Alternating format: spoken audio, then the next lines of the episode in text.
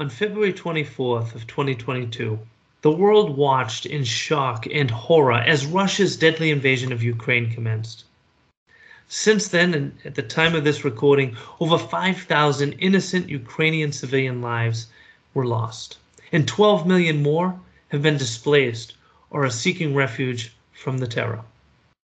As February melted into March and the world still watched as civilians trapped in war zone slowly ran out of food, watched as desperate and displaced women were preyed upon by traffickers, and as Ukrainian families painstakingly searched for their loved ones. It's true, the whole world watched. But what else could we do? In the chaos of war or natural disaster, much of the world is left disconnected from the crisis, unsure of what is needed or how we can help. Hello, I am your host, Mike Lake, and in today's preview, I will be talking with Tony Tan, founder of Gebera, a mobile application developed in the wake of the Ukrainian refugee crisis to provide visibility, transportation, and immediate relief to Ukrainian refugees and anyone else suffering in any form of global crisis. Innovation, resiliency, discovery. Join Mike Lake, President and CEO of Leading Cities, as we explore the technologies shaping the possibilities of our future with a preview of tomorrow.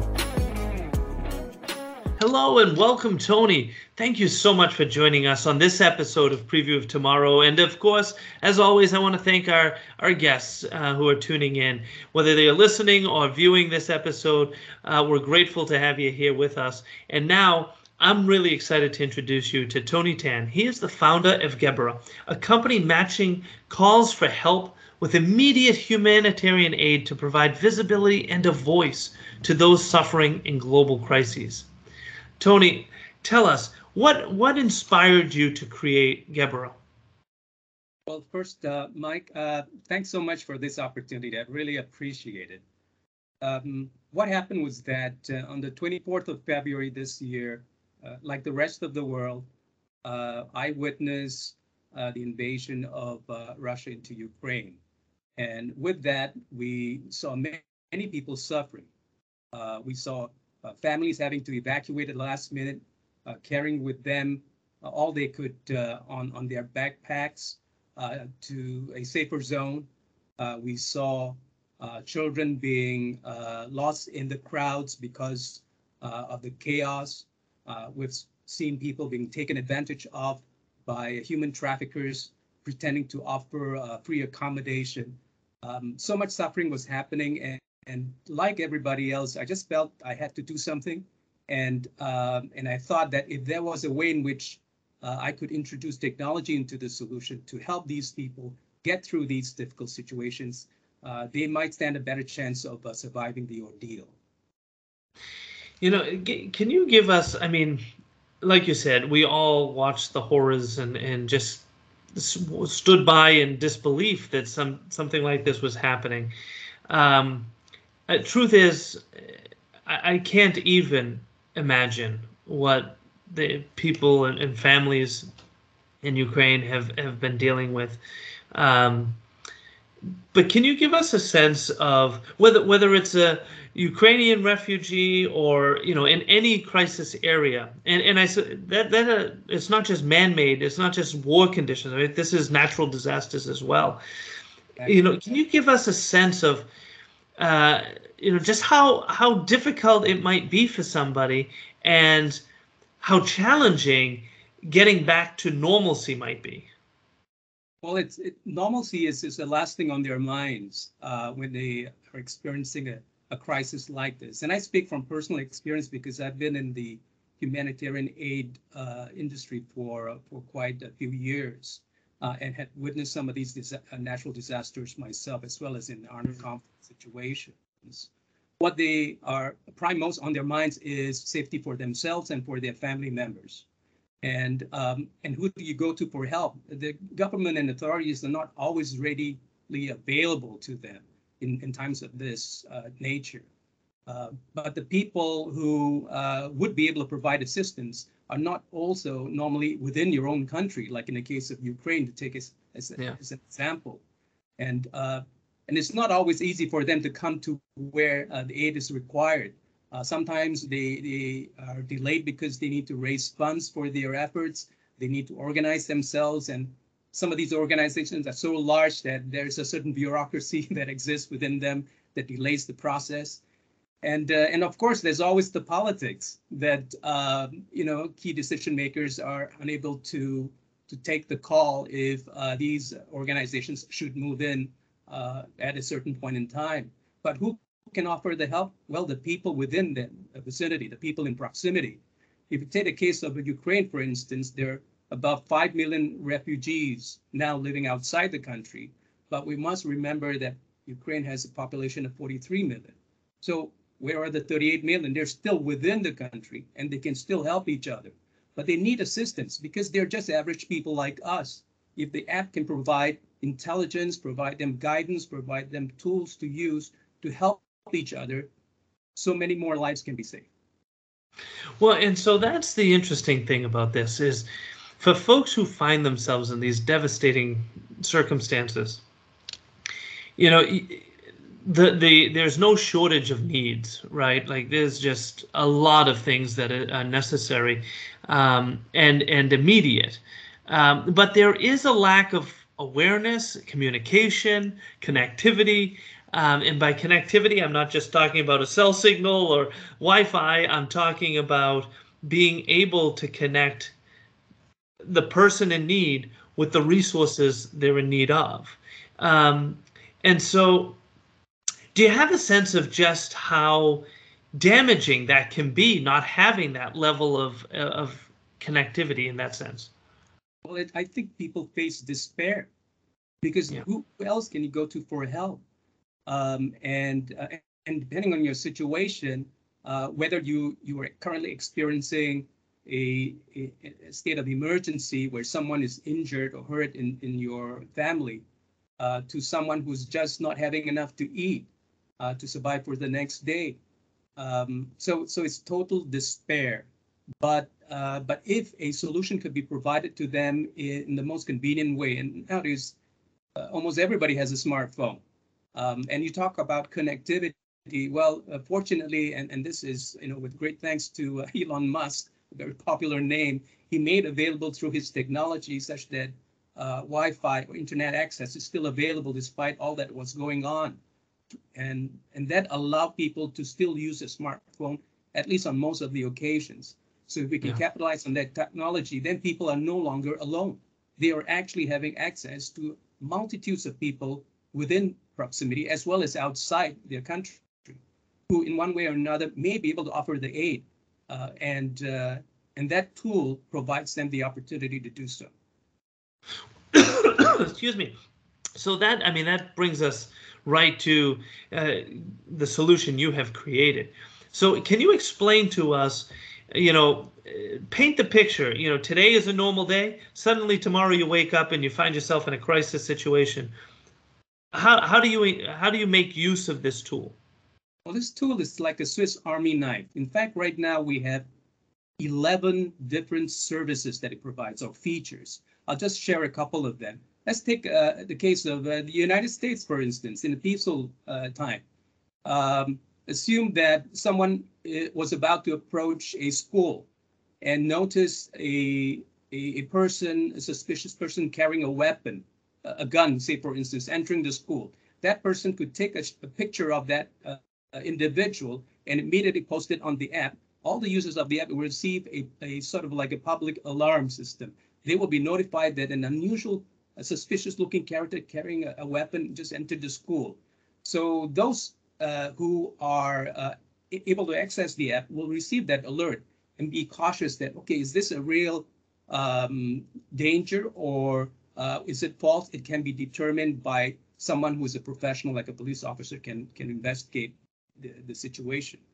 Uh, another uh, feature that we have is, say, for instance, if someone uh, is um, is caught in a an area that is being bombed by the enemy, and he's he's trapped uh, in a collapsed building but still alive, but it's so hard to find um, you know people who are trapped uh, by the rescuers because it's all rubble for them. You know, they have to just keep on removing them. But a person with the phone will be able to geotag through the app right down to three square meters where he's located. And the message is then sent to the emergency context so that they can narrow down and try to save him. I also have features such as for missing persons and also for deceased uh, um, mm. individuals. Uh, you know, people who are unfortunately killed at war. Uh, there's no time to give them a proper burial. So what friends or even strangers, and, and this we can see on YouTube uh, with regard to the Ukraine crisis, yeah. where they just bury them as quickly as they can. But you know, when the war is over, you want to know what happened to your family member. Well, the individual who, who buried it, that deceased person, can actually geotag, and that information is stored in a secure manner where uh, the the body's location is not revealed, but is within the app, so that when the appropriate um, authorities come to us at Gebira to request for the information on location of the deceased, we would be able to reveal it, and then the family members can give them proper burial. So we have many of these features to help people through these crises. And and so, I mean, the reality is, it, it, without a tool like this, what's the alternative? There isn't. There isn't um, an alternative that I'm aware of, or friends that who have consulted on this uh, who are aware of that uh, is um, is able to provide the same kind of support for them.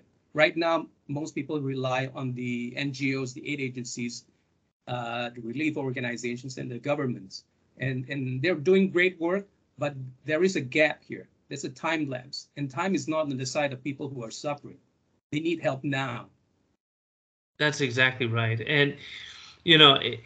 I can tell you many years ago, about 20 years ago, I and then Senator Joe Biden, who was the chair of the Senate Foreign Relations Committee, uh, Antony Blinken, who's now the Secretary of State for the United States, uh, and their team, uh, we put together a piece of legislation that would allow the U.S. government to mobilize first responders rather than just mobilizing military, which is the, the largest body of, uh, you know, people that can be mobilized on on you know the drop of a hat. Um, but to actually get first responders who are trained in these scenarios to to get out to uh, crisis, whether it's in the U.S. or internationally, and and this was inspired by.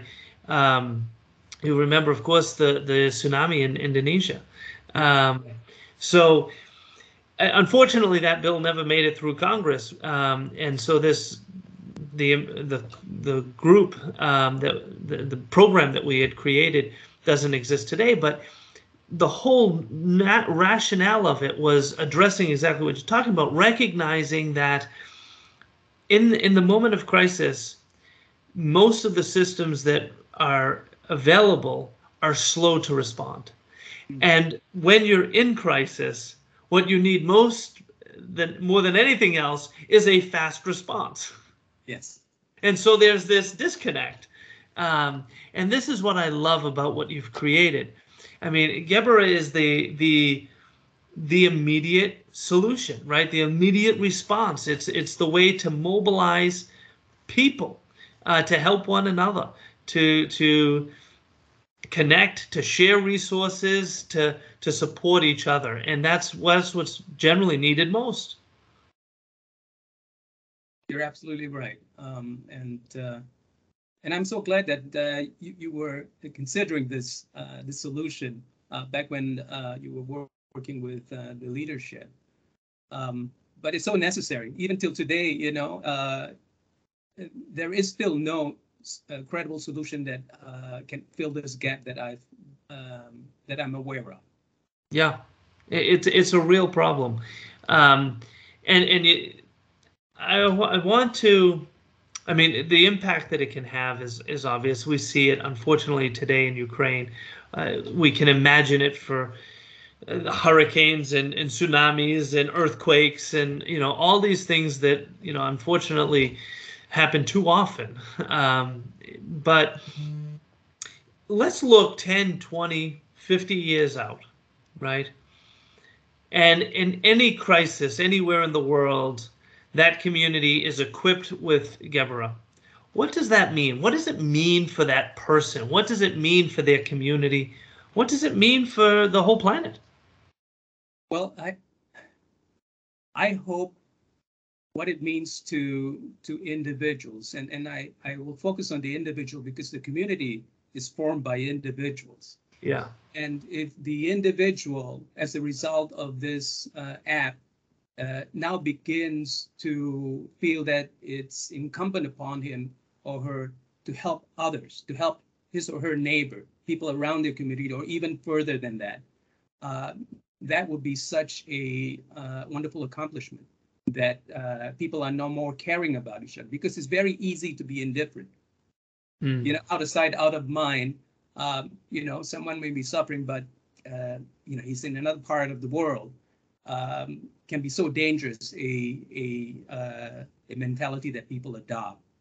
Uh, but for the users uh, who are in need of help, um, it gives them a huge leg up in in uh, overcoming an obstacle, in getting on uh, in life to a better state, in um, in saving his or her own life, um, mm. just by the fact that a stranger, if you like, who is in proximity, is willing to offer a hand. Um, I, I think that would be a great accomplishment for mankind. Absolutely. Well, listen, Tony, I, I, thank you so much for doing this this work. It, it's it's so critical. It's so uh, life changing for people who are in that situation where they need uh, a Geberit solution. Um, so I, I'm really grateful for your commitment to solving this challenge for them, and I'm I'm grateful for you taking the time, finding the time to join us today on Preview of Tomorrow the pleasure's all mine, Mike, and and I'm so grateful that uh, you know you have this opportunity that you can afford to people like myself uh, to share our uh, our work, and I hope that there will be more people who would like to come on board and uh, and support the effort. Thank you. And thank you for tuning in to this episode of Preview of Tomorrow. Listeners like you are essential to advancing our efforts to drive resiliency and sustainability for all. I ask that you give us a rating on Apple Podcasts or whichever streaming platform you prefer. Your feedback helps us to grow and share these brief previews of what life in the future can be. In addition to thanking our guest today, I want to thank Peter Roy and Demetria Bridges for making this podcast possible. If you enjoyed this episode, please subscribe and encourage others to also join us each week in previewing the possibilities of tomorrow. Preview of Tomorrow is brought to you by Leading Cities, a global nonprofit driving resilience and sustainability for all by unleashing the potential of the world's cities. Join them at leadingcities.org.